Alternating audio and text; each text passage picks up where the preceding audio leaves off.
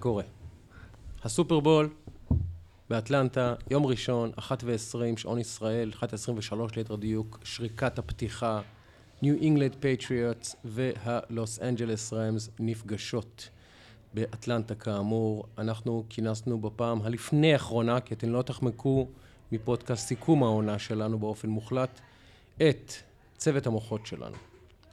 המאמן המנצח ביותר בתולדות הפוטבול הישראלי, עד אתמול. שאתמול, לראשונה, מזה שמונה שנים, אחרי שמונה עונות שבהם הוא... כמה זה? שמונה אפס? כמה? לקחנו שבע, שבע אליפויות ברצף, אבל באליפות הראשונה הפסדנו את המשחק השני של העונה. זה חמור, חמור מאוד. כן. אז שבע שנים להיות מדויקים, אבל בסדר, אני מפרגן מאוד מאוד לקבוצה שניצחה אותנו, ג'ודיאן ווריוס בנוער בפוטבול בישראל, נתנו יופי של משחק, מאמנים טובים, שחקנים טובים. אה, זה הקבוצת בת של הג'ודיאן רבלס? כן, כן, באצטדיון קראפט אגב בירושלים, שגם זכה גם לאחרונה ללוח תוצאות ברמה אמריקאית לכל דבר, וואלה. עם היארדים, עם כל מה, ש- כל מה שאנחנו מכירים. ותשמע, היה תפאורה טובה, חוץ, מה, חוץ מההתקפה של הקבוצה שלנו, שבאחריות מאמן ההתקפה שיושב מולך, שלא עשה את עבודתו, אבל בסדר, זה המשחק הראשון, זה המשחק השלישי או הרביעי של העונה, אז אתה יודע. זה כמובן איתי אשכנזי, אם הספקתם איכשהו לא לזהות. אה, תגיד, על הסקאלה של ביל וולש, ביל בליצ'ק, אה, צ'אק נוקס, אה, איפה אתה ממוקם?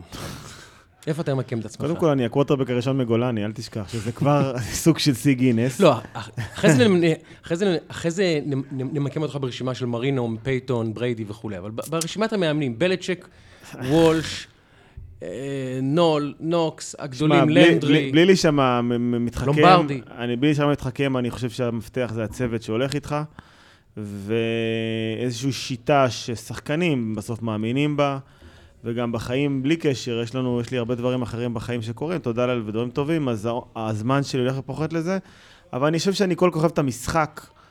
אה, ואני אוהב לעבוד עם נוער, שזה שילוב, בגלל זה גם לא מעניין אותי לעבוד עם בוגרים אגב. אבל הנוער זה דבר שלך מעניין אותי, אז אני חושב שהשילוב של זה, לקחת את זה ברצינות, לבנות שיטה טובה, אה, ולהביא את הידע גם בתור המשחק וגם בכלל, נגיד, וזה... הפוטבול בישראל, לפי הבנתך, אתה באמת שיחקת המון שנים, גם עכשיו מאמן המון שנים, הוא מתקרב לרמה של מה? ליגות תיכונים בארצות הברית? division לא. three בארצות אתה הברית? מדבר על ליגה בוגרת בישראל? כן, כן. מבחינת האיכות משחק שאתה אני פוגש. ש... אני, אם אני מחבר רגע את הכישרון שקיים, אז אנחנו בהחלט יכולים להיות באיזשהו אזור של division 3, אפילו, אפילו אולי קצת יותר מזה, אבל אני מחבר רגע סוג של נבחרת שמתאמנת ועושה עבודה. באופן כללי, אנחנו בליגה הבוגרת בפערים מאוד גדולים בין הקבוצות ה-1-2 לבין השאר. להגיד לך שזה מתקדם כמו שהייתי רוצה? לא. אני חושב שהבעיה שלנו היא לא הבוגרים, הבעיה שלנו זה נוער, נערים, ילדים, אנחנו לא מצליחים כ- כארגון לייצר שיטה, סיסטם שמזרים למעלה יכולות מספיק גבוהות. אני לא מדבר על היוצאים מן הכלל, כי יש פה שחקנים, באמת, יש פה כמה, כרגע נמצאים בארצות הברית, ויש פה בדרך כל מיני חבר'ה שבאמת הם, אה, אה, ברמה גבוהה, ויש לנו... אוטוטו receiver שיוצא לארה"ב, אם הכל יהיה בסדר, שהוא פשוט שחקן מדהים, ואני לא אופתע אם הוא גם יגיע ל division 1. הוא לא יודע אם הוא יתחיל ב division 1, אבל מאוד יכול להיות, אה, דני מיכאילוב הוא שחקן ברמה אחרת, ובאמת יש לנו אה, הכל מהכל, אבל אה, עדיין כשיטה אנחנו לא מצליחים לייצר אה, מסה קריטית. הספורט נורא צעיר בישראל, אין נכון, תשתית, נכון, לא נכון, פיננסית, נכון. לא אצטדיונים. כמה לא- כמה קבוצות יש בימינו ב-IFL? אני לא זוכר אם שבע או שמונה, משהו כזה, זה פעם עולה, פעם יורד, כן. אבל אין מספיק אה, מועדונים, במובן הזה של מועדון מלמטה למעלה. ובתיכונים אה, כמה יש? בתיכונים אני חושב שאנחנו היום תש, תשעה מועדונים לדעתי. אה, אני עכשיו דווקא עובד עם רמת השרון, וזה אחרי שהכפר סבא הוקס שלי. כבר לא משחקים יותר, כי עוד פעם, לוגיסטית זה היה פשוט סיוט.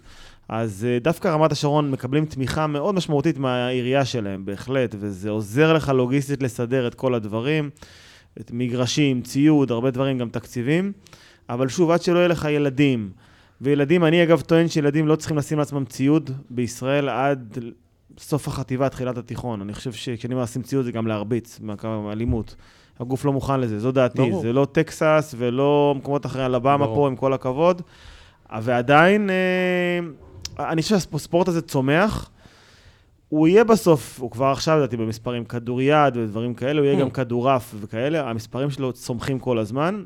החוכמה הגדולה זה להיות מסוגלים להכניס אותו באמת לישראלים. חלילה, אין לי שום דבר נגד אה, אמריקאים שבאים לארץ לישיבות ומשחקים באזור ברור. ירושלים וכן הלאה, אבל המסה הקריטית, הצמיחה של המקום הזה, תבוא מהישראלים. הישראלים, המשחק הזה מתאים להם, מאוד. אני עובד עם נוער הרבה שנים, מאוד אוהבים את זה. אם אתה עושה את זה נכון, אתה גם ממש בונה את האישיות של הנוער. אורן פה ראה את זה בעצמו כשהוא בא. לסקר את כפר סבא הוקס בזמנו. מה שזה עושה לילדים, לנערים, זה מדהים. ההורים באים אליי אחרי עונות ואומרים לי, שמע, פשוט בניתם להם את האישיות, כי אנחנו באמת יכולים לקחת את השמן, את הרזה, את הגבוה, הנמוך, האיטי, המהיר, מה שאף ענף ספורט אחר לא יכול לעשות. לקחת מגוון אדיר של יכולות פיזיות ולשים אותם על המגרש. כשהוא הוא צריך את הכוח רצון, הוא צריך את המחויבות הפיזית, אבל אתה יכול לעבוד עם כולם. ואני מאוד נהנה מזה, למרות שבאמת הזמן שלי לעסוק בזה מוגבל, וזה גם קצת מתיש לפעמים, אבל, אבל זה באמת כיף גדול לעבוד עם נוער. קיצור, אנחנו נתקדם, אני חושב שהסיפור באמת הוא לא אני, הסיפור זה הנוער פה שיכול uh, להתפתח וללכת, אני איפה שאני יכול לעזור לעשות לזה לקרות. אתה יודע, את האליפויות, ההישגים, שנים לניצחון עשינו, ואחלה, וזה נחמד. עכשיו גם שההפסד בכנות, ירד לך איזה לחץ כזה, השתחרר לחץ, אל יאללה, הנה ההפסד הגיע. כן. וצריך לחזור ליהנות מזה, כמו כל דבר בחיים. בסוף זה תחביב, אה, כמו שאנחנו יודעים. כן. זה, זה, זה, זה בעצם העניין שבסופו של דבר זה תחביב. אני חושב שכולנו רוצים באמת שהפוטבול בארץ יתפתח, ואני חושב שהפוטבול לא יהיה, ולא צריך אגב להיות כדורגל, וכנראה לא כדורסל בישראל, אה, אבל אם לא. פוטבול יתפוס את המקום שלו, המכובד, שלא איזה גימיק, יודע, כולם ככה, אנחנו מכירים את זה, איזה חצי גימיק, כבר אני חושב אולי פחות היום, אגב, אני חושב יש לו את המקום. שיהיה כמו טניס, כדורעף, ענף. שמסקרים באופן לגיטימי, נכון, ויש לו... נכון, זה משחק מדהים. פנים הרי, מוכרות משחק ל- מדהים, ככל שאנשים נחשפים, מתאהבים במשחק הזה. ואני חושב, אגב, לדעתי, ברמת המיינסטרים, אם ערוץ מסחרי יכניס את ה Red Zone של שמונה בערב, שאנחנו רואים אותו ב Game Pass, אם ה Red Zone ייכנס, זה יהיה פה, יהיה פה, אה, לא יודע אם אש בשדה קוצים, אבל זה ייתן פה קפיצה אדירה, כי ה Red Zone מוצר מתאים לקהל הישראלי ש- ספק. בצורה אחרת. ה Red Zone זה בעצם ערוץ הקיבוץ, זה ב- פשוט שמלווה את כל המשחקים אה, live. במ- בלי כל העצירות בלי של כל העצירות, הפרסומות, ו- שלוש כן, דקות בהחלט. כל רגע. מאוד בהחלט. נחמד. הקול השני ששמעתם כמובן הוא אורן גרינמן, עורך התוכנית סוגר עניין, וגם אה, ראש ענף פוטבול במערכת. טוב, אנחנו נחלק את הפודקאסט הזה לכמה חלקים שנחליט, אבל בואו בוא נפתח בכמה מילים על אה, משחקי הגמר, גמרי החטיבות שהתרחשו לפני כבר אה, עשרה או 12 ימים. אז נערך אה, לסופרבול, ואולי על הדרך נ- יעלו עוד אה, שניים, שלושה דברים. אני רוצה לפתוח באמירה... אה, קודם לב- כל חזינו במדויק את הגמר, שאני רוצה לפרגן כן. לעצמי, כי טעיתי לאורך כל העונה בצורה די חזית, אתה. מתכוון, את הגמר מדויק. גם אני חזיתי. גם זה. שי, אמנם אני אתה אמרתי אמרת את סיינס, הראשון. נכון? אתה הלכת סיינס, כן. הוא- כן, אני מדבר על ההימור שעשינו בפודקאסט הקודם. כן. בתחילת השנה אני טעיתי לגמרי, אין, אה, אין דרך להגן כן. על זה, אבל בפודקאסט שנינו- שבו אה, איתי איכשהו לא הגיע, כן. ישבנו שנינו ואמרנו, אנחנו מריחים ראמס ופאטס. זה יקרה פשוט. אני לא מאמן נגד בריידי ב- ב- בפלייאוף, זה- זה- זה- זה- זה- זה כמו, אה, אי אפשר. בכל מקרה, אני רוצה לפתוח באמירה אה, הזאת. אה, כולם מדברים, אני חושב שזה קצת עוול עושה לרמז, אה, ואני מרגיש, מניח שהם הגיעו לאטלנטה עם, אתה יודע, תחושה פחות נעימה. על העבירה המפורסמת שלא נשרקה, על ה-PI, כן, אתה רואה שזה כזה מפריע. להם? אה, אין לי ספק שזה... באמריקה מדברים על סופרבול עם כוכבית. אבל אני רוצה לומר ככה, אני חושב שעם כל הכבוד לשריקה הזאת, שהיא שערורייתית, אין ספק, שערורייה שזה לא נשרק. שערורייה, בושה, חרפה, גם זה אפילו מע- מעלה אצלך תיאוריות קונספירציה, כי יש תמונה, יש אה, וידאו שיראו של אחד האוהדים צילם, שבו אתה רואה, עומד שם איזה side judge, ופשוט, referee, סליחה, ופשוט, פשוט, הוא פשוט בקשר עין ישיר עם הדבר, ואתה אומר, איך הוא לא, איך הוא לא זרק דגל? הדברים הרבה פחות ברורים, הם סורקים דגלים ממרחק אני לא יודע קילומטר. חושב שזה- שהם לא ראו את האירוע, הם פשוט פירשו אותו בצורה לא נכונה, לא יודע מה עבר להם במוח, אה, אבל... זה- כן, ויש עוד הרבה תיאוריות קונספירציה, זה אומרים גם- שכל השופטים שם מד- מדרום קליפורניה, אז אה, תראה, נתן יש, לזה עוד רוב היה שם. גם helmet to helmet, היה שם גם pass interference, היה שם, לא יודע, באמת. אגב, אני מסכים מה שאתם אומרים, אבל ככה נקודה... אבל שנייה, אני אני רק שנייה איתן, אני אשלים את המשפט. אני אומר, עם כל הכבוד לשריקה הזאת, שהיא חוצפה שלא השפעה, ואין ספק שהיא השפיעה על תוצאת המשחק, אם אתה עכשיו מתחיל אה, להחזיר משחקים לאחור בגלל שריקה כזאת או אחרת, כמעט אף משחק לא תוכל בסופו של דבר לקיים, כי גם הרמס ספגו משלוש-ארבע שגיאות שיפוט, גם הסנס ספ... ש- לפני זה אה, סבלו משתיים, שלוש שגיאות אה, שיפוט. אי אפשר לשקלל, כי אם נגיד הפסק מאסק שעשו על ג'רד גוף בדרייב הקודם, היה נשרק, הם היו מקבלים את הכדור על ה-one drive line, על ה-one yard line, עם ארבע, עם ארבע downs to go, כנראה שהיו מפקיעים וזה היה שבע נקודות ולא ארבע נקודות. אז ולא, ולא, ולא שלוש. אז כאילו, אני בכלל לא הבנתי למה מקווה מראש אה, איך אפשר בעט לשק- פילד איך גול ולא הלך דאון? רביעי שם. אז האמירה שלי, נכון, זה מזעזע, אבל אנחנו עושים עוול גדול מאוד לרמס שאנחנו מדברים ברור, על גם ה- קרו דברים. אחרים. אני, אני. אני חושב שאמרת, אתה יודע, להבדיל, אבל גם בתור מאמן, ובכלל מי שעוסק במשחק הזה, המשחק הזה, אמרתי אתמול לשחקנים שלי אחרי הפסד.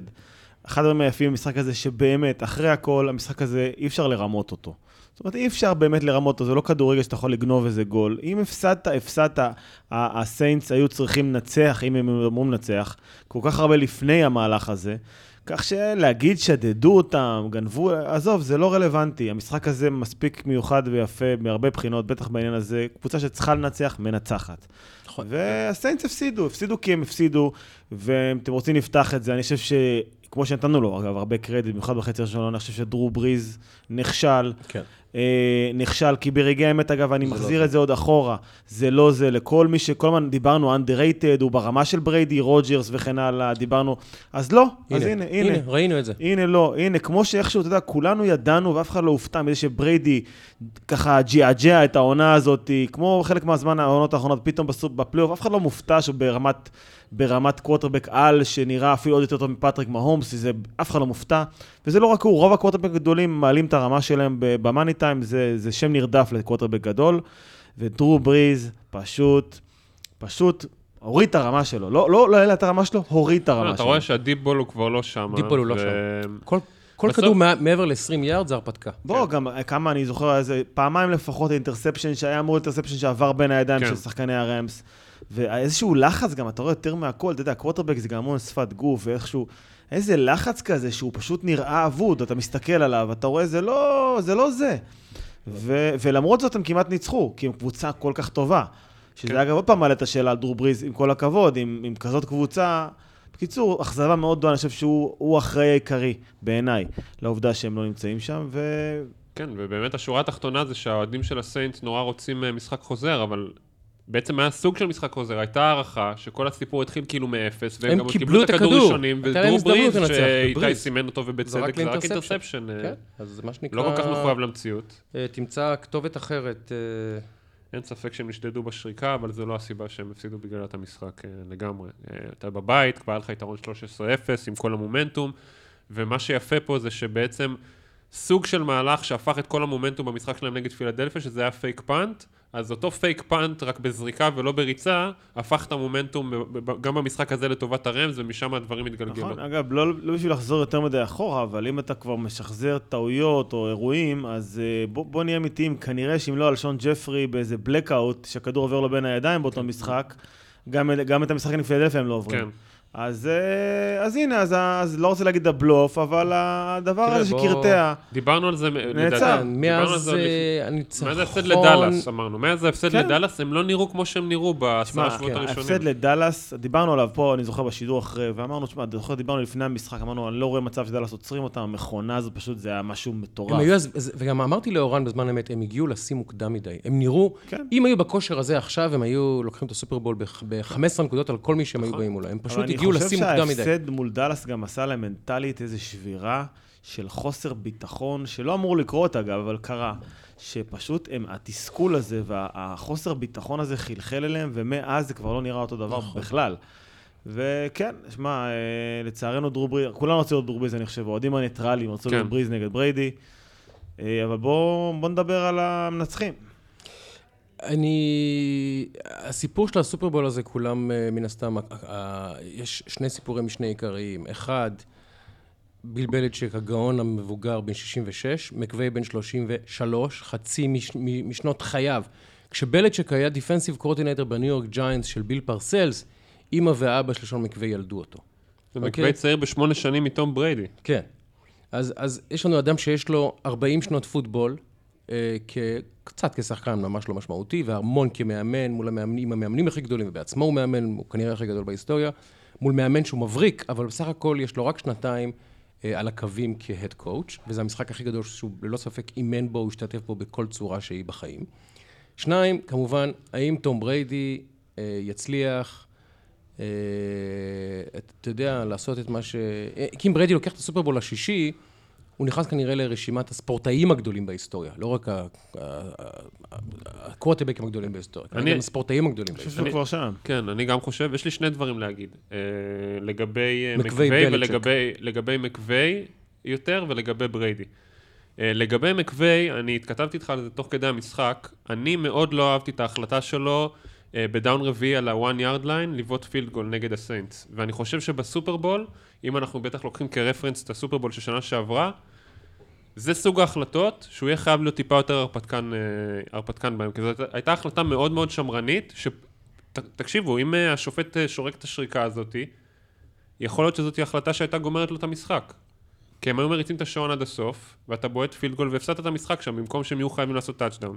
אז זה דבר אחד שרציתי להגיד לגבי מקווי. לגבי בריידי, רציתי להגיד שאם אתם מסתכלים על הגמר ה-AFC של השנה, לעומת גמר ה-AFC של השנה שעברה, זה לא אותו בריידי, הוא לא ניצח את המשחק באותה צורה. אה, נגד, אה, נגד הג'גוארס שנה שעברה, הוא הפגיז ברבע הרביעי אה, שני touchdowns לאמנדולה, אני חושב, 180 יארד באוויר, משהו כזה. מהמם.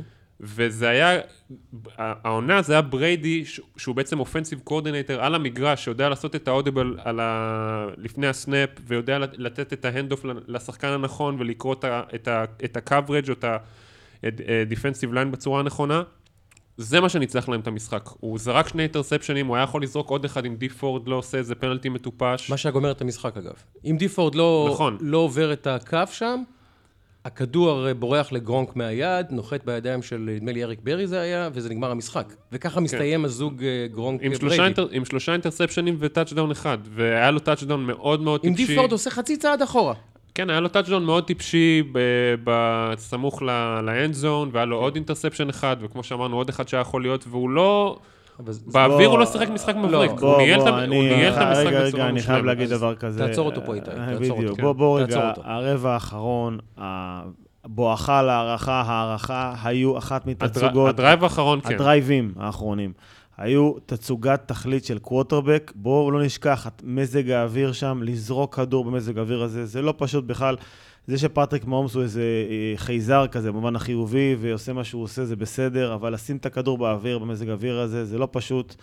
ובריידי, שוב אני מזכיר לכם, הוא לא זורק למה שנקרא ל-Hall of Fame רסיברים לא זורק- בכלל. אין לו, ממש לא. נכון, נכון. והחלונות שהיו להכניס את הכדורים, תשמע, זה היה מדהים. הסלנטים שהוא הכניס כדורים בחלונות של 4 סנטימטר, הכדורים שהוא שם בידיים של ג'וליאן אדלמן ושל אה, הוגן הוגן. ושל אה, גרונקובסקי.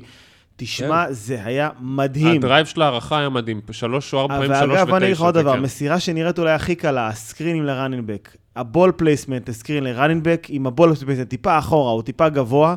לא רק שזה אגב יכול להיות fumble, כי זה מסירה לרוחב ומסירה אחורה, וזה כל כדור חי. התנועה שלו משתנה. אה, בדיוק, כל התנועה, היכולת שלו והסקרינים של בריידי פשוט מושלמים, באמת, ברוב המקרים. גם לא היה גליצ'ים פה ושם, אבל... אבל ותשמע, הדרייבים האחרונים היו קליניקה של Hall of Famer, באמת ברמה הכי גבוהה, ואני חושב שנכון, היו את הטעויות שלו.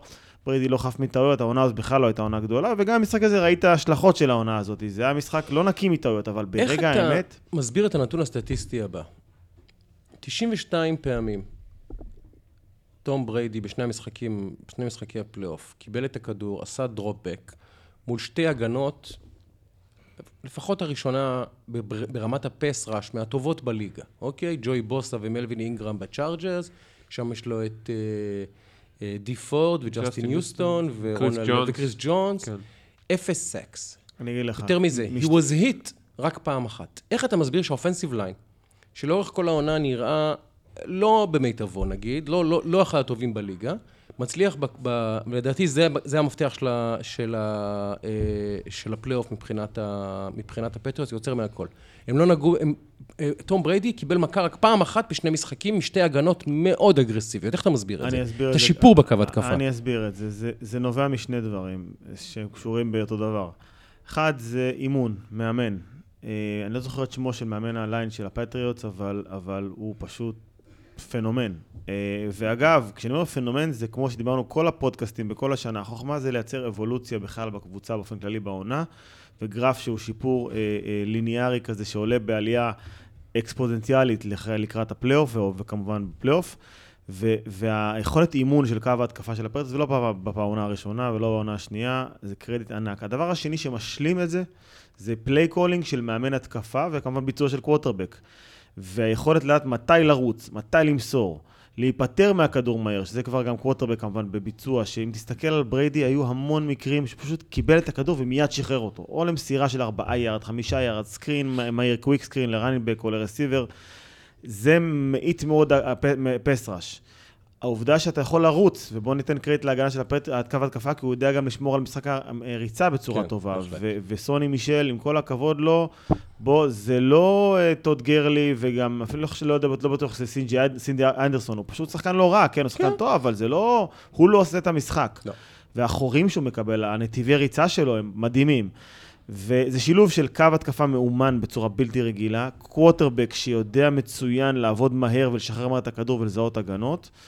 אה, ו play calling, ופה אה, מקדניאלס, שון אה, מקדניאלס, שבאמת, ג'וש, כן. ג'וש מקדניאלס, כן. סליחה, שנותן play calling נהדר, שמזהה את ההגנה, שיודע לקרוא את המהלכים הנכונים, שאו ריצה או מסירה מהירה.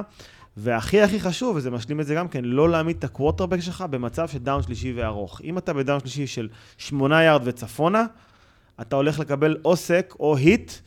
או, או משהו ביניהם, אבל בסדר? אבל דווקא ב overtime של... היה לו שלוש פעמים שלוש ותשע לדעתי, והוא אה, השיג נכון, את ה conversion, שזה, נכון.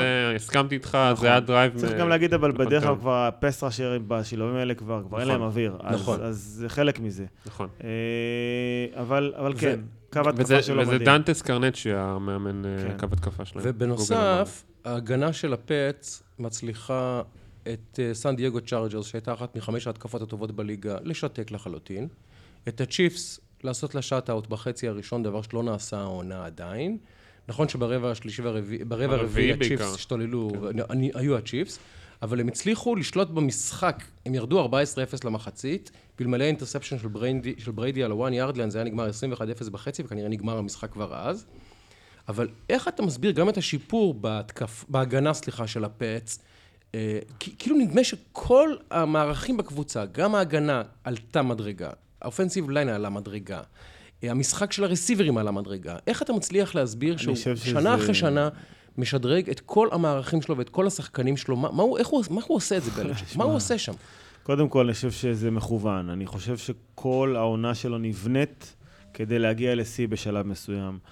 זה לא רק בריידי, אנחנו מדברים על בריידי, אבל תסתכל על רוב הקבוצה. תשמע, גם זה שילוב של מזל, כי העובדה שאין להם פציעות משמעותיות או בכלל, זה גם, זה נכון. זה גם סוג של מזל. ה injury report שלהם לדעתי נקי לגמרי. אבל אה, הם, תשמע, אתה יודע, אתה כבר מתלבט להגיד, האם כל הסיפור של גרונקובסקי הוא באמת לא בכושר, או שפשוט מה שנקרא רצו לגרום לו להיראות לא בכושר, כי פתאום זה כבר נראה הרבה יותר טוב. אה, אבל אתה באמת, אני חושב שהקבוצה הזאת זה מאמן באמת הגדול בהיסטוריה, שזה by far בעיניי. ואנחנו כל שנה רואים תצוגת תכלית של המאמן הזה. פשוט כל שנה מביא את כל המערכים. אתה יודע, לא דיברנו על ה special teams, כי נכון. זה כאילו לא משהו סקסי. שמע, ה special teams שלהם זה קליניקה לאיך עושים special teams. מה kicker, ה punter, ה ball place, הכל מתקתק כמו שאני זוכר, אגב, אם נזכר בזה לפני, לדעתי, עונה או שתי עונות, לדעתי במשחק הראשון של העונה שעברה, היה דבר מדהים שאני לא ראיתי אף פעם ולא ידעתי לא נראה. הפטריוטס היו משהו כמו 18 שניות לסוף המחצית. וההתקפה ירדה, הספיישלטים עלה ב-18 או 20 שניות, הספיקו להוציא מהלך לעשות אפילו מ-40 שניות. זה היה דבר אולי הכי מדהים שראיתי אי פעם בפוטבול, ואני לא מגזים. לראות דבר כזה, אתה פשוט אומר, המאמן הזה, שמע, הוא אלוהים. המאמן הזה הוא אלוהים. העובדה שקבוצה מסוגלת לעשות את כל זה ב-20 שניות, מי שעוסק בדבר הזה מבין שזה לא ריאלי, זה לא, לא, לא קורה. לא קורה. גם במשחק הזה הם ניסו לעשות איזה חילוף מהיר כזה. הוא פשוט כאילו פנומן, המאמן הזה הוא פנומן, ואין לי הסבר לכל דבר שהוא עושה, אבל צריך לתת קרדיט. אנחנו מדברים הרבה על בריידי, ומה יקרה שהוא יפרוש, מה יקרה שבליצ'ק יפרוש, כן, כי באמת, אה, זה פשוט קליניקה שבלתי נגמרת. וכן, כל הכבוד, מה ששלו שלו. אורן, בוא נדבר קצת על הצד ההתקפי של הריימס. קבוצה שאנחנו חשבנו עד המחזור השמיני-תשיעי, בעיקר עד המפגש מול אה, אה, KC, שהיה גם עבורם נקודת מפנה, לרעה אגב. למרות שהם ניצחו בו, זה היה מפנה, נקודת מפנה לרעה. שמשם אפשר ממש העונה שלהם התחילה להידרדר, בעיקר במשחק מול דיטרויט, שבו הם נראו פתאום לראשונה מכונה לא עבדה, הפציעה של קופר קאפ, שכנראה הרבה יותר קריטית ממה שהערכנו את החשיב, חשיבותו של השחקן הזה, אבל נדמה שהם שינו את סגנון המשחק שלהם לחלוטין בפלייאוף הזה. תסתכל איך נגמר המשחק נגד הסיינטס. הם משחקים משחק ריצה שמובל על ידי סי.ג'יי אנדרסון, שהוא באמת שחקן נחמד, אבל מוגבל לחלוטין. הוא לא ה-run and gun המטורף שהוא אה, טוד גרלי. אין כמעט play action, שזה כל התקפה שלהם מ play action ו trick plays. הם משחקים משחק מאוד סולידי, מאוד סטנדרטי, ball control. אה, הם- מנצח יש ככה. עדיין, יש עדיין, לדעתי, אני לא, אין לי נתונים מדויקים, אבל מבחינת תנועה ב backfield ופייקים, אני חושב שהם עושים פחות או יותר אותו דבר, הם פשוט פחות אה, עוש, מבצעים את ה trick play, כאילו את ה sweep הזה ל... אבל, אבל זה שהם שינו את סגנון המשחק זה די ברור, הם משחקים אה, פוטבול לא, אחר. ברור, שאתה- בחודש, חודשיים האחרונים. כשאתה מגיע למצב שאתה מושיב את טד גרלי, אה, את טוד גרלי על ה sideline, וכמו שכולם אמרו אחרי זה, זה לא היה בגלל פציעה, אלא בגלל איזושהי החלטה מושכלת של אנחנו הולכים עם מה שעובד ועם היד החמה, אז ברור לך שהם אה, עושים שינויים אה, מאיך שהדברים התנהלו בתחילת העונה, אין, אין פה שאלה בכלל.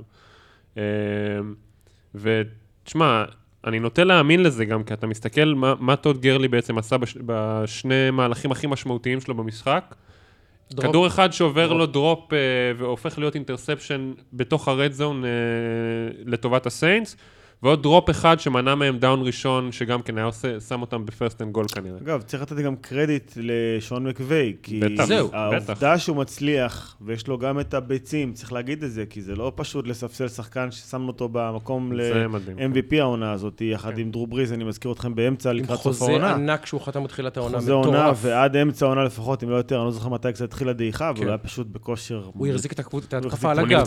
הוא נפצע לדעתי או במשחק נגד האיגלס או קצת לפני, ובמשחק נגד האיגלס הוא כבר סופסל לדעתי רבע האחרון, או שהוא כמעט לא היה למגרש, ואז הוא היה בחוץ איזה שניים. הרי הכלל. אומר, במשחק הכי גדול של העונה שלך, אתה הולך ל- למאני גייז שלך.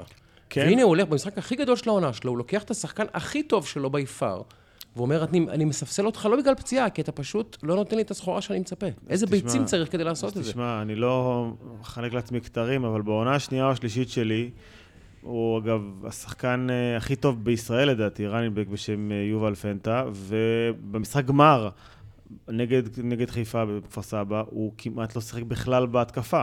לא שיחק כמעט דקה, וזה היה נורא מפתיע, כי הוא השחקן הכי טוב שלנו, אבל הייתה שם בעיה מסוימת, זה לא עבד, ויש לך אפשרויות אחרות שהן לא, הם לא, אין להם מה שנקרא כוכבים וקשת בענן, אבל היא יעילה. וזה אגב דוגמה נוספת, סי.ג'י אנסון לא יביא לך את הריצה של ה-30-40 יארד, זה לא יקרה. הוא הביא את השבע, את החמש, את החמש, את השש, השש, ככה, כל ויותר הזמן. חשוב מזה, אם כרגע, וזה נורא תלוי גם בכישרון וגם באיזשהו בסקים בהתקפה, אם המשחק ריצה מהאמצע, זה הכוח שלך, וזה לא אמנם נוצץ כמו מה שגרלי עושה, אבל זה מביא איתך 4-5 יארד, וזה מאפשר לך לצופף את ההגנה, ואז לפתוח אותה החוצה עם מה שהוא עושה עם רוברט וודס והמסירות שלו ועם ברנדין קוקס אה, לפ- לפינות, שמאוד מאוד אוהב לעבוד על זה, ג'ארד גוף. אבל הדבר דומה למי שלא מבין, זה כמו שגולדסטייט ווריורס אומרים, "אה, סטף קרי לא פוגע ברבע הראשון, אני עכשיו מספסל אותו עד הרבע הרביעי.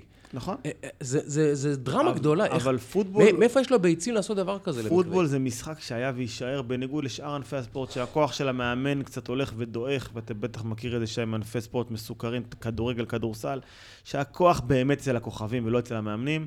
פוטבול עדיין נשאר משחק מאוד מאומן ומה שנקרא אפטייט בקטע הזה, שמאמנים עדיין מכתיבים ולא יקפוץ לשחקן עם אגו ויגיד למה נתת לי לשחק. זה לא קורה, כי המשחק הוא עדיין אולד פשן, לדעתי, במובן ספציפית החיובי. בולט אה, ברמס, כי אני חושב ששון מקווי הוא הכוכב הכי גדול של הקבוצה הזאת, כן. יותר מכל שחקן אחר שיש כן. לו. כן, ללא ספק. ו- ו- כן. ולכן אני חושב שבאמת אה, מה שטוב והקבוצה מנצחת, אז זה מה שעובד. תשמע, גם אנחנו בתור צופים רוצים לראות את גרלי, הוא שחקן מדהים. אבל זה עובד כרגע, זה מה שעובד להם, ו... ולדעתי מה שגם נראה, למרות שאתה לא יודע איזה הפתעות תראה עם טוד גרלי בגמר, אתה יכול לראות הרבה מאוד דברים. כן, אני חושב שהיה להם יחסית, אם צריך להסתכל על כל הקונטקסט שבו הדבר הזה קרה, הם היו אצל הסיינטס בחוץ, היה רעש נוראי, אתה ראית שג'ארד גוף באיזשהו לא שלב שומע. הלך לצד ל receiver, לצרוח לו אה, באוזן לאיזה נכון. route הוא רוצה שהוא ירוץ, אתה לא יכול לדבר, אז אתה- אם אתה מצליח לייצר יארדים בצורה יעילה, בריצות שמרניות, שאתה פחות או יותר יכול לתסרט את זה בצורה ולנהל את זה בצורה נוחה, אז אתה חייב לא ללכת יודע על אם זה. ראית, גם היה שם מה שנקרא silent count. היה שם שלב שהסנטר לא שמע אותו. כן. הוא היה צריך- הוא היה צריך לטפוח לו על הישבן נכון. כדי ש- שייתן, הוא לא שומע, הסנטר לא לא יהיה- שומע. כזה רעש לא יהיה להם. silent ב- count, אגב, משהו שהומצא ב- בהיסטוריה המודרנית, את תום בריידי, את, אה, סליחה, פייתון מנינג. הוא היה משתמש בזה הרבה עם ג'ף סאטרדי, הסנטר שלו דאז, וזו בהחלט שיטה טובה כשיש רעש. שיטה שנייה, אגב, שמשתמשים בה הרבה ורואים אותה בטלוויזיה, בנושא הזה, אתם רואים לפעמים שהגארד שצמוד לסנטר, מסתכל אחורה, רואה שהקווטרבק מוכן, ואז נוגע בצד של הירך של הסנטר והוא משחרר את ה snap. כך או כך, אבל אין ספק שהרמס לא הגיעו מוכנים לדבר הזה. ברבע הראשון ראינו בעיות תקשורת קשות מאוד. ראינו ג'ארד גוף אוחז בקסדה, מנסה לשמוע ולא מצליח. שזה אגב כן תקלה של שון מקווי, כי בדרך כלל ברעש כזה אתה מגיע מוכן עם סימונים של מאמן מהסיילן, רואים את זה הרבה במכללות, שהמאמן מסמן עם שלט, ולא מחכה לאוזנייה, כי לא שומעים. ודווקא פה, דווקא פה מקווי לא הגיע מוכן. יש לי איזה משהו להגיד מסורתית לגבי הפטריוטס, לגבי סימנים וכזה, אבל כן, אני לא, לא, לא אלך לשם עכשיו. זה באמת. כן, אה, בדיוק. זה מתבקש, אבל... אבל כן, אני חושב שה matchup מאמנים הוא matchup אדיר, אה, ומקווי יש לו הרבה הרבה מה להציע מול... אני מעריך שמקווי ישלוף כמה טריקים וכמה מהלכים שהוא כל העונה לא ראינו אותם, אני מעריך. אה, אני מעריך שהוא ינסה להפתיע. אסור לו להיות שמרן, זה מה שאני אמרתי קודם. הוא לא יכול אה, בדאון רביעי מה-one yard line, לבעוט field goal כמו שהוא עשה נגד הסיינטס. וכמו שהאיגלס לימדו שנה שעברה עם ה Philly Special, אתה לא יכול להסתפק ב field גולים במשחק הזה. בוא נדבר עכשיו, כל אחד ייקח לעצמו matchup, או שחקן, שלדעתו חשוב מאוד להסתכל עליו כדי, אה, כי הוא בעיניו okay. אוקיי. מפתח למשחק. אז אני, יש לי כבר אחד כזה מהבית, במירכאות. בבקשה. אירון דונלד פנומן, כולנו מסכימים. כן. אין לו sack אחד ב post season בקריירה. זה לא הרבה משחקים, זה שלושה משחקים, אבל אין לו אפילו אחד. ודיברנו כבר קודם על, אה, על, על ה offensive line של, של הפטריוטס, ואי אפשר להתווכח עם quarterback hit אחד בשני משחקים, קשה ספק, להתווכח. אין ספק. אם ארון דונלד יצליח איכשהו להטות את הסטטיסטיקה הזאת לטובתו, ולעשות sack אחד, שניים, להפעיל לחץ מהאמצע, זה Game Changer, אה, ולדעתי הוא, הוא יהיה חייב לעשות את זה, כי תיתן לתום בריידי את כל היום, אתה בבעיה מאוד מאוד גדולה במשחק הזה. זה המצ'אפ שלי. אה, איתי. האמת שלקחת לי, לקחת לי את המצ'אפ, אני חייב להגיד, אה, אבל אני, אני, אני הולך דווקא לסקנדרי של הפץ מול ג'ארד גוף, בהנחה ולא נראה איזה התפוצצות במשחק הריצה או איזה משחק של 100 יארד אפילו. וזו הנחה ריאלית, כן. אה, אני חושב. אפשר לדעת, אבל יש סיכוי כזה. אז השאלה הגדולה זה איך, קודם כל, האם ג'ארד גוף יתפתה אה, להיות הרפתקן במסירות שלו? כי ראינו אותו יחסית שמרן, לא ראינו אותו מנסה יותר מדי, חוץ מבמחצית השנייה, איזה פעם, פעמיים והצליח, אני חושב, לברנדין קוקס, אבל לא ניסה ללכת לעומק. כן. תראה, בוא נסתכל, יש לו את ברנדין קוקס, את uh, רוברט וודס, את uh, מי יש לי שם? ג'וש ריינולדס, כן. מול שני התאומים מקורטי. מול אה, גילמור. סטפון וג'יי סי ג'קסון, שהוא undrafted אה, rookie, שמשחק מדהים.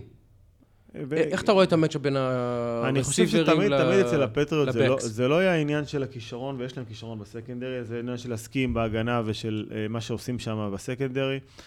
והפס ראש שדווקא הולך ומשתפר אצל הפטריוטס. מאוד.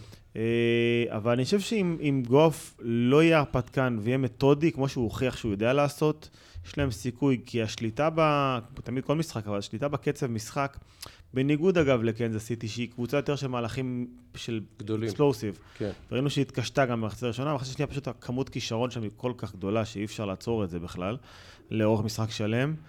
וראינו את סמי ווטקינס, שדיברנו עליו הרבה, עם כל הכבוד, גם לטייריק היל וגם לקלסי, בעיניי סמי ווטקינס זה המפתח. נכון, אבל תשים לב אגב, טייריק סיים עם תפיסה אחת. לאיזה 40 יארד. ומשהו. כן. בתחילת המשחק. קלסי, רק לשלוש, שלושים ומשהו יארד. זאת אומרת, הוא נכון. כן לקח לו...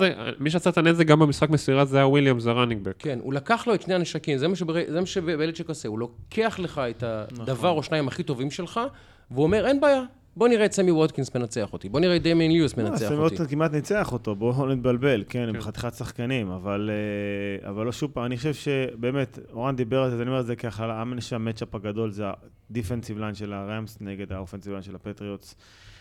בריידי מזמן, כמו נגד קנזס סיטי, עם כל הכבוד אין לרמס סיכוי. סיכוי, זה לא, לא יודע כמה, אבל, אבל... כי 30 פלוס נקודות, הפטריוטס מנצחים לדעתי. אני לא רואה את הרמס שמים אה, כמות נקודות יותר גדולה מזה, אני לא רואה... לא, לא. אה, זה לא יקרה. באמת, אתה יודע, אה, זה... אתם לא יכולים לדעת. חשבתם שהאיגלס ישימו 41 נקודות? אלוהים יודע, ברור. לא, אי אפשר לדעת. אני רוצה להגיד שם שהוא פחות סקסי, אבל בעיניי איש המפתח למשחק ההתקפה כולו של הפטריוטס במשחק הזה, ג'יימס דבלין. הוא ה fullback. זה הבאת את הבחירה ההיפסטרית לגמרי עכשיו. לא, המשחק, ההתקפה של, הפלי, של הפטריוטס בפלייאוף הזה, בעיקר, בעצם בחודש האחרון אפשר לומר, היא התקפת ריצה. הוא הבין, הוא הבין שהוא צריך לשלוט בכדור, ופעמיים, אגב, זה דבר מאוד לא מסורתי אצל בליצ'ק, מי שעוקב אחרי הקבוצה, הוא בחר בטלת המטבע בהתחלה לקבל את הכדור, בדרך כלל הוא מעדיף לקבל את הכדור בחצי השני. נכון. הוא מעדיף לקבל את הכדור, הוא אומר, אני רוצה לעשות drive של 8-9 דקות, לסיים אותו בשבע או בשלוש נקודות, ולהוציא את הרוח מהמפרשים של הקבוצה השנייה. הוא רוצה לבסס פו, פוזיציה על המגרש כבר בהתחלה. לדעתי הוא גם ילך על זה כן, עכשיו. מסורתית הם אוהבים לסיים את המחצית עם score ולהתחיל את המחצית. השנייה עם score. והמפתח למשחק הריצה... ככה אתה גם שומר על הקווטרבק, כשאתה נכון. רץ, רץ, רץ. נכון. ומשחק הריצה שלו, אם אתם שמים לב, מבוסס על... כמובן, קו התקפה עושה עבודה מדהימה, אבל ה lead runner, ה lead blocker הוא דבלין. דבלין פותח לג'יימס ווייט, דבלין פותח לרקס בורקהד, ובורקהד, ודבלין פותח גם ל...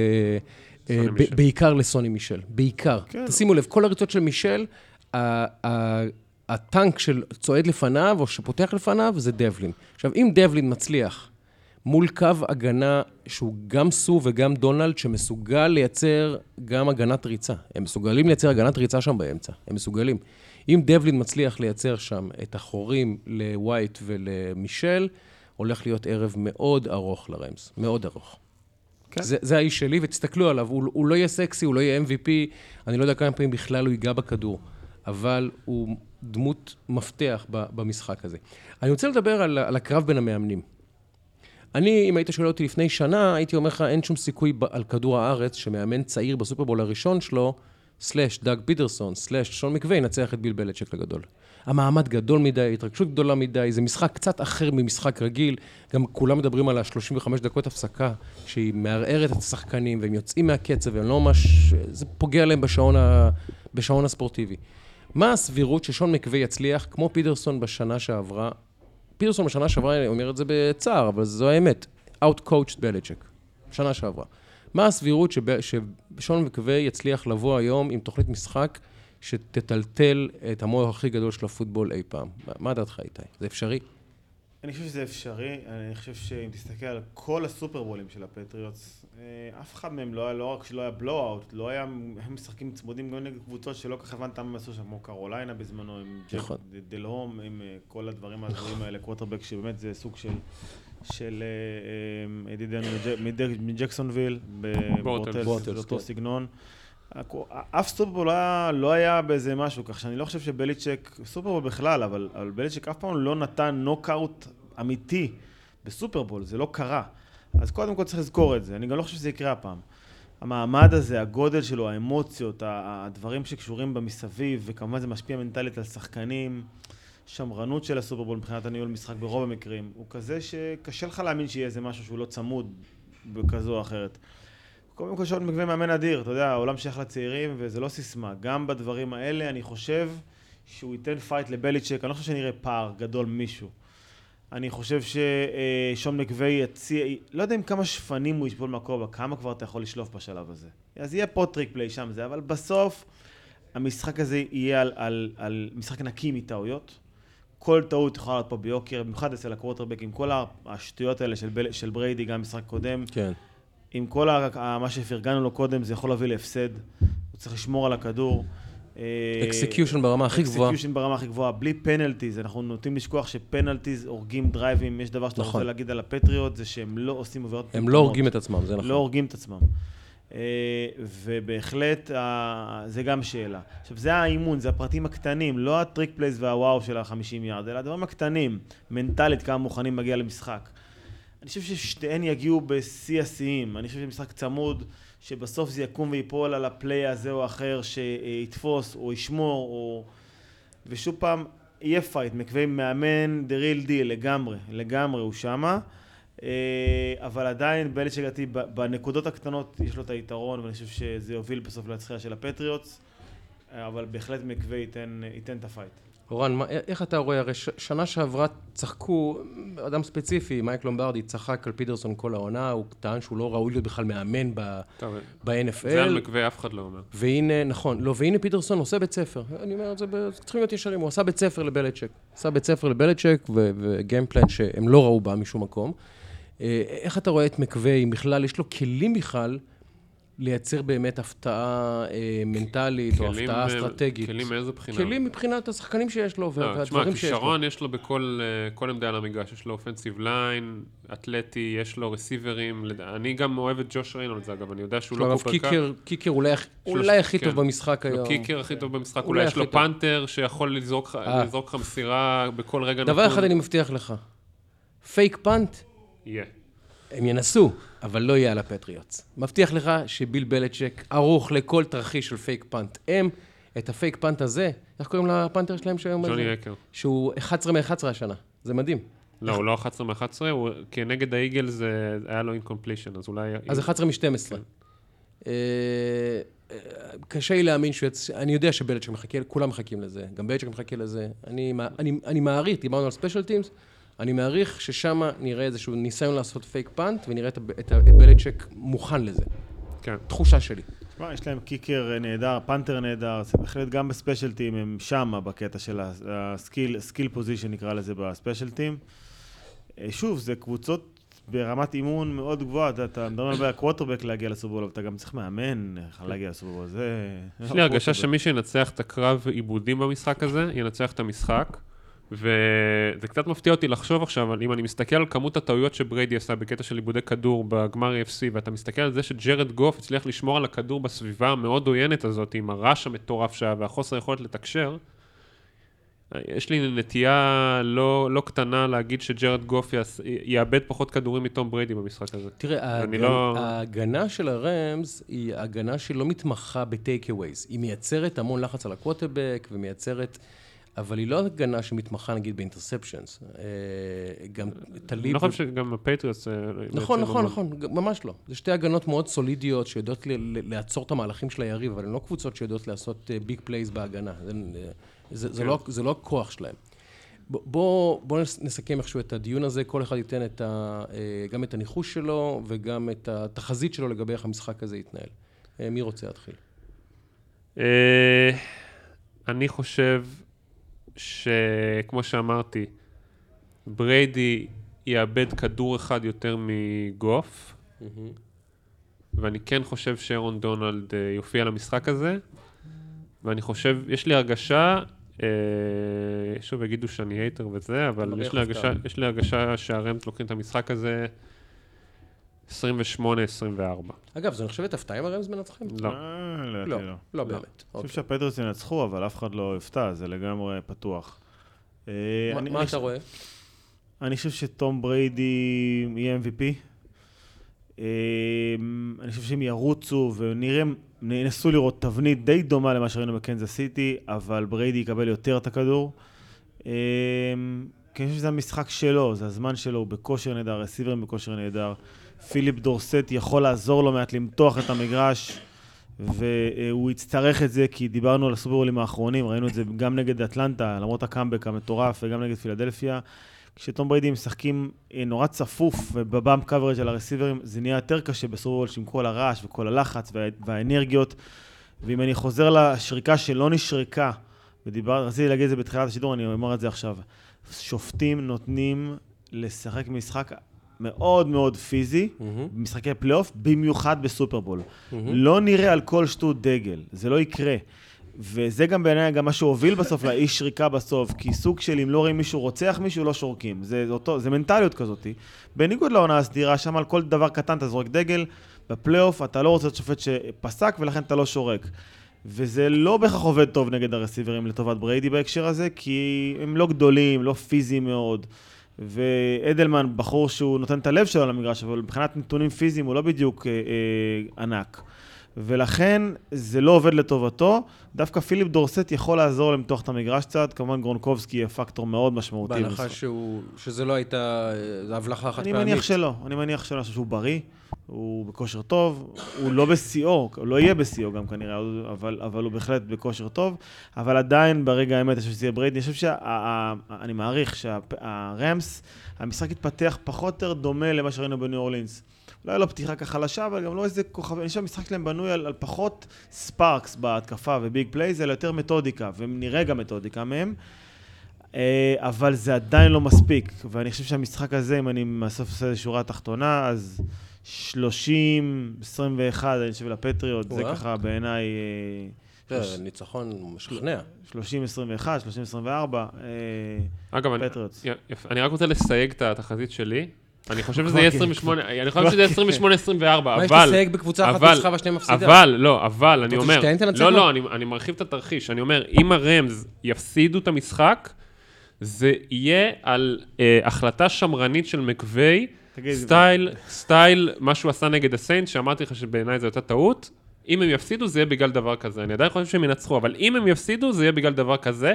ואני אומר את זה בגלל שזה לא הפעם היחידה שהוא קיבל החלטה כזאת ונטה לכיוון השמרני בעונה הזאת. זה קרה כמה וכמה פעמים, וזאת אחת הביקורות עליו, ואין הרבה שמבקרים אותו, אבל זאת אחת הביקורות עליו.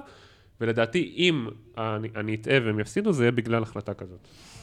אה, אני לא רואה את בלצ'ק, יותר מבריידי, את בלצ'ק מפסיד שני סופרבולים ברציפות, לא רואה אותו עושה את זה, לא רואה את זה קורה.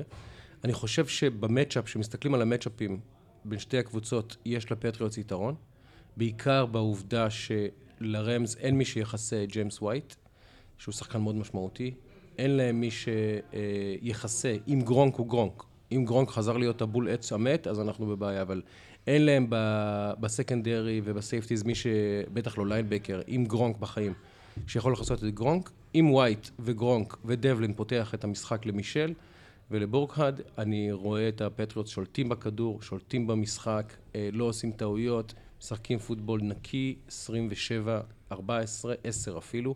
אני חושב שהם יכולים אה, לשלוט במשחק הזה, ואני רואה את גוף, שהוא אגב קוטרבק מוכשר מאוד, אבל הוא תלוי מאוד במאמן שלו, תלוי מאוד בסקים, ואני רואה את בלצ'ק מעמיד שם לוקים שהוא לא ראה, ומבלבל אותו, ויוצר לו, גורם לו לעשות uh, טעויות. אני מאמין שהפטריוטס, אה, אני דיברתי על זה שלא ניצחו אף ניצחון מוחץ uh, בסופרבולים, שזה יהיה הניצחון הכי משכנע שלהם. אה, וואלה, 27, 14 או 10? כן, זה מה שאני חושב. אני חושב שינצחו אותם בצורה משכנעת. מה זה יעשה למוניטין של מקווי אם הוא מגיע לסופרבול ושם מה, 10 מה נקודות? הוא כבר עשה את שלו. עונה שנייה ברור 33, הגיע לסופרבול. ניצח. אין, הוא- קבוצות. יש לו קריירה עוד של 30 שנה, בהנחה שהוא בסדר בראש ויהיה בריא גם. יש לו עוד 30 שנה פוטבול, הוא עוד יראה סופרבולים על ימין ועל שמאל, אני מעריך. הוא מאמן 10 נקודות מוכשר מאוד. אה, לא, תקשיב, היו מאמנים גדולים, שאתה יודע, דן ריבס, שחוטף באופן קבוע בסופרבול, מר, מרב ליבי, מאמנים ענקיים שהיו חוטפים בסופרבול כל פעם שהגיעו לשם, אה, על האפס או שבע או עשר. אז אני חושב שהפטריוטס אה, הם קבוצה פשוט באמת טובה יותר מהרמס. הגרף גם של הרמס מחצי העונה עד עכשיו הוא בירידה מסוימת, והגרף של הפטריוטס בחודש האחרון הוא בעלייה מסוימת.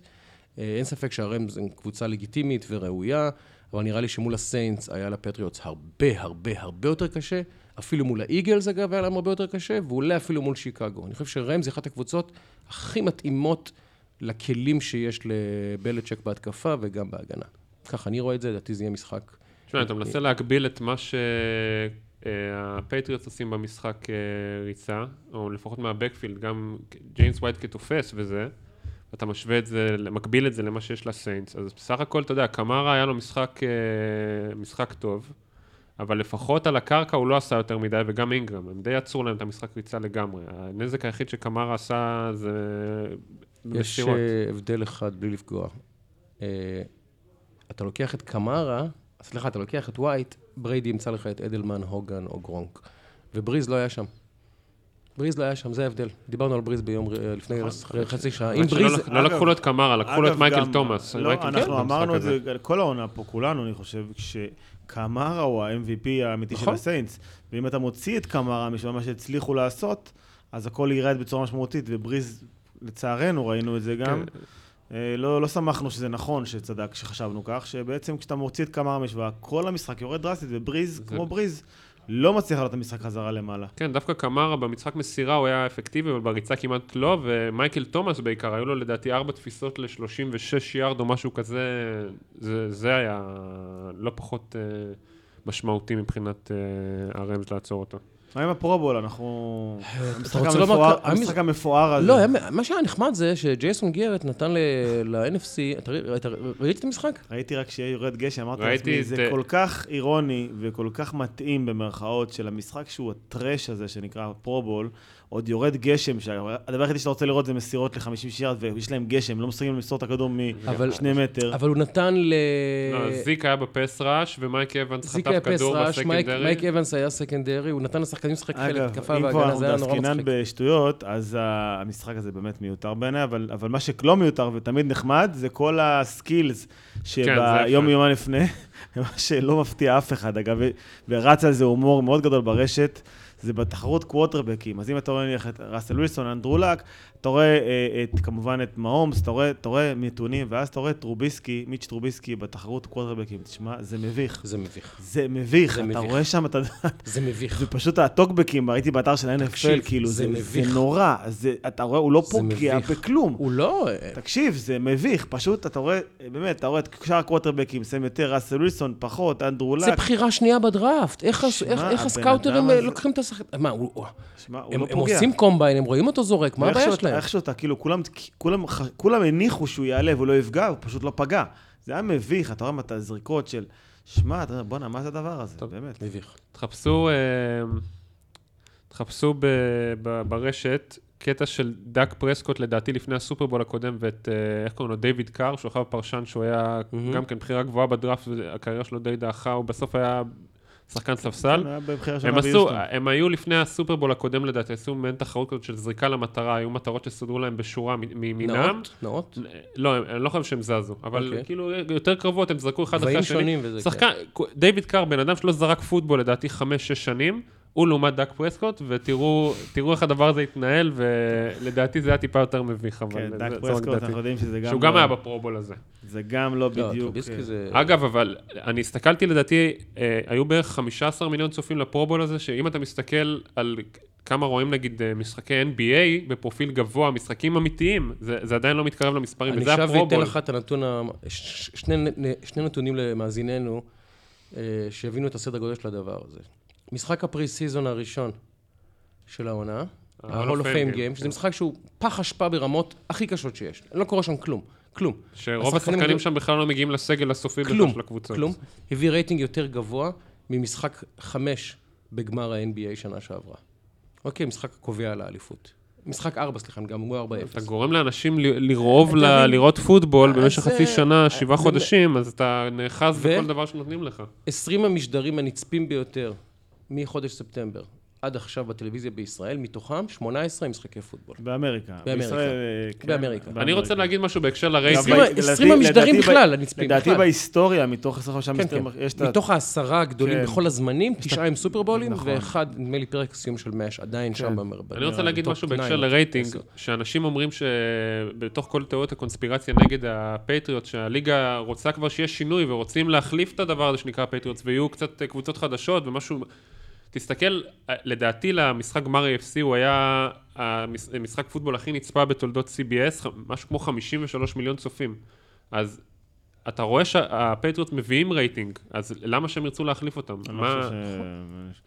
אגב, אני לא יודע ברמה, ברמת הטלוויזיה, אם המוצר, המוצר הטלוויזיוני שנקרא LA רמס, אם הוא מייצר משהו בכלל, אני לא יודע.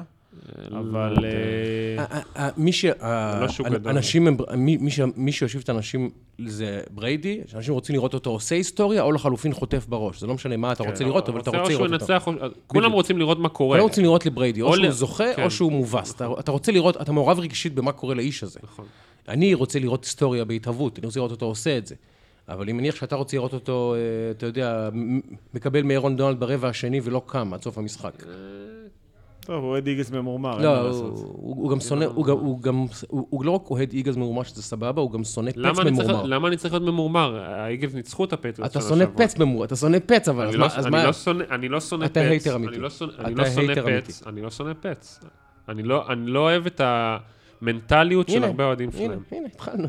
לא, כי אוהדים של הפץ זה באמת תופעה שאני לא מכיר בשום מקום ב- ב- בעולם הספורט. הוא כתב בפייסבוק, בקבוצת פוטבול, איך את אתה- הפוסט הכי ארוך שהוא כתב איך בחיים אתה שלו. להיות, איך אתה יכול להיות גם אה, אוהד של השושלת ספורט אולי. הכי גדולה בתול- בתולדות הספורט. וגם להרגיש כאילו שאתה קורבן, שכולם, על- זה שכולם שונאים אותך אני- כל הזמן, אני לא יודע ועל זה שיש קונספירציה נגדך ואני לא כל אוהד של הזמן. הפטריוט, למרות שאי אפשר לא להעריך את המועדון המדהים הזה. אני ואגב- מעריך, אני לא, בגלל זה אמרתי, אני לא אגב, hater. הבעלים שלהם הוא אחד היהודים היקרים נכון. בעולם, תרתי משמע. אה. באמת, הבן אדם הזה הוא יוצא דופן במה שהוא עושה, ואגב, קיבל פרס בראשית, כנראה יגיע לק- בג- בקיץ לישראל, הוא יגיע. פרס הפרס בראשית הזה זה שפורטמן, פרס נובל, זה הפרס הזה. שנטלי פורטמן לא זה פרס נובל על. הישגים של יהודים בתחומי החיים, כן, שמדינת ישראל שהוא. באמת יעשה את הטקס הדו-שנתי שלו, שהוא בדרך כלל מביא איתו שחקני Hall of Fame לארץ, אני מאוד מקווה שאכן זה גם יקרה השנה, נזכה באמת לראות, נזכיר בפעם שעברה, ראינו פה את ג'ו מונטנה, ראינו פה שמות, שמות. אתה יודע, זהו, שהיה פה בארץ ג'ו מונטנה,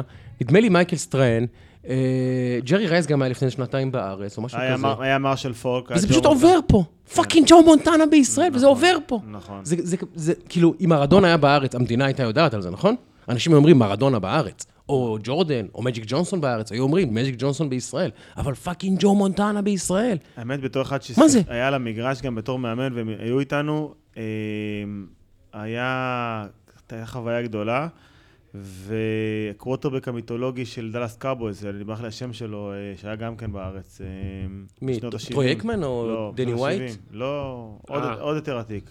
אה, אה, רוג'ר סטאובך. רוג'ר סטאובך, שהיה פה, כן. ראיתי אותו זורק את הכדור בגיל 75, או לא יודע בן כמה הוא היום. איך זה נראה? מדהים.